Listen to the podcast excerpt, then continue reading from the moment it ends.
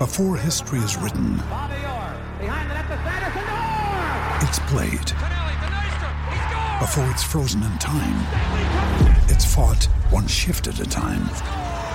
Before it's etched in silver, it's carved in ice. What happens next will last forever. The Stanley Cup Final on ABC and ESPN Plus begins Saturday. Another day is here, and you're ready for it. What to wear? Check. Breakfast, lunch, and dinner? Check. Planning for what's next and how to save for it? That's where Bank of America can help. For your financial to-dos, Bank of America has experts ready to help get you closer to your goals. Get started at one of our local financial centers or 24-7 in our mobile banking app. Find a location near you at bankofamerica.com slash talk to us. What would you like the power to do? Mobile banking requires downloading the app and is only available for select devices. Message and data rates may apply. Bank of America and a member FDIC. It's 13 away from 11 here on SENZ. It is breakfast with Mitch and Ricardo. Thanks, of course, to our friends at the Chemist Warehouse. Great savings every day. And Mitch, uh, you want to talk a bit of NFL after what we have mentioned it earlier today, but uh, what went on between the Bills and the Bengals yesterday? Yeah, it happened during Louis' show yesterday that where the um, Bills and the Bengals were playing, and Damar Hamlin went down after what just looked like a normal tackle from the safety from the Bills and collapsed a couple of seconds after. Um, it looked like an impact injury on the, on the heart, and I was trying to find some a good explanation of what exactly happens. And the best one I found was from a Dr. Anish Garg. He makes the tackle, and then he's able to get up with the with his own power, and then it's only after a second here that he collapses. So what happened? Well, that's direct trauma, also known as commotio cordis, resulting in a cardiac contusion that puts you in cardiac shock, sending you into ventricular fibrillation, otherwise known as VFib.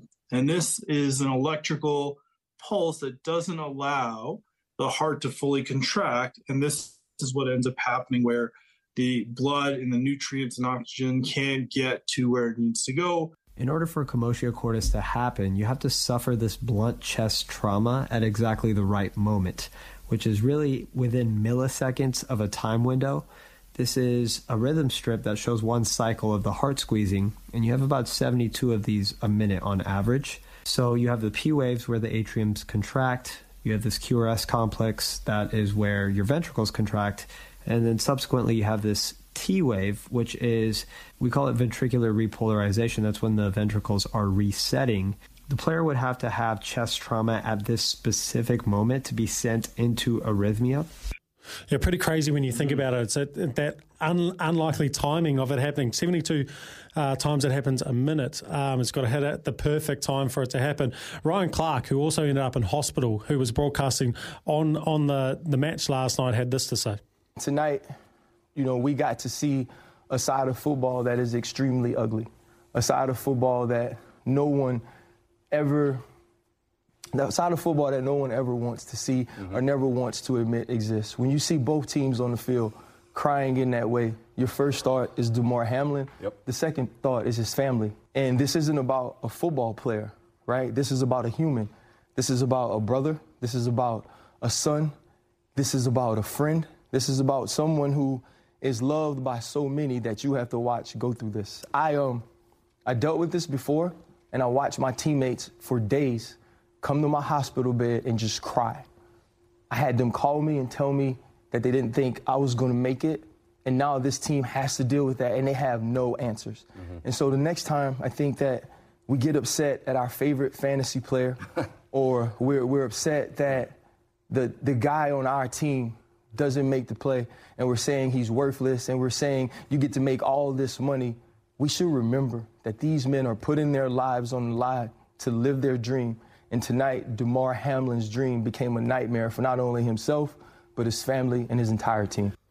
Yeah, the, the crazy part about that conversation from Ryan Clark is that he actually had a, an incident on the field as well. He from a hereditary thing, or sorry, a disease which he didn't, well, he did know about. He had sickle cell trait, um, and then he ended up collapsing on the field. So he went through a similar scenario, not the impact blow that uh, Hamlin went through. But what I found interesting in that was that uh, he was talking about people them when they go out and they talk about in the locker room we're ready to die and we've seen Israel Adesanya has been like that but when you when you're close and it actually happens geez, it's it's pretty frightening. And, and the scenes yesterday were, were pretty bloody scary, to be honest, mate. Yeah, I mean, they were scary. It, it did remind me a little bit of uh, Christian Eriksen.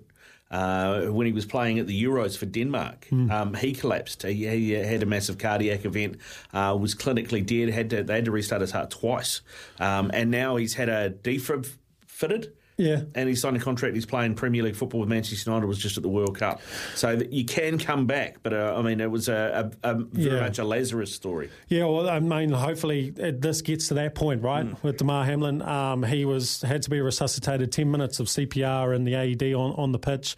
Um, sounds like he's still in a critical condition, um, but they have been able to restore his heartbeat. He's they've put him to sleep yeah. Um, and put a tube in for him to be able to breathe. But uh, one positive story out of this, if there can be a positive story to be drawn, um, is that Damar um, Damar was doing a, a, run like a toy uh, fundraiser type thing, a GoFundMe yeah. online for for a local daycare centre. We were just trying to do a community toy drive, and his goal was to get two thousand five hundred dollars for this daycare.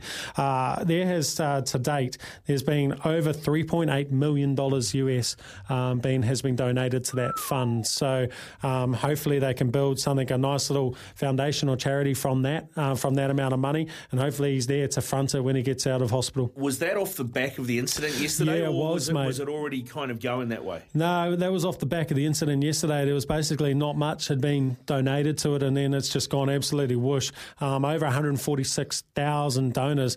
Right, I've just refreshed. There you go. 4.8 million dollars has been donated wow. to another one million dollars, over one million dollars in the, the the course of this show. So it just shows uh, people getting behind him, and there's been a lot of lot of prayers and a lot of thoughts. Um, small story, quickly, mm, um, yeah. and uh, I actually hit Mathew Sinclair in the chest, in the heart, um, uh, playing at uh, McLean Park, and, and Bruce Martin yeah. started cracking up at him, and Skippy ran at him with his bat, actually saying, "Mate, don't you know I can die? Don't you know I could have died then?" Yeah, and right. I, no, at point I had I thought that you could like a blunt to the heart could yeah. actually kill you. Yeah. You know, you but always Skippy think, yeah, but Skippy was onto it, mate. So, um, yeah, pretty scary. So, uh, we'll be watching this, um, keeping everyone updated, of course, over the next couple of days as well. Yeah, indeed. Uh, this is Mitch and Ricardo for breakfast on SENZ. Thanks to Chemist Warehouse. Great savings every day. We are seven away from 11.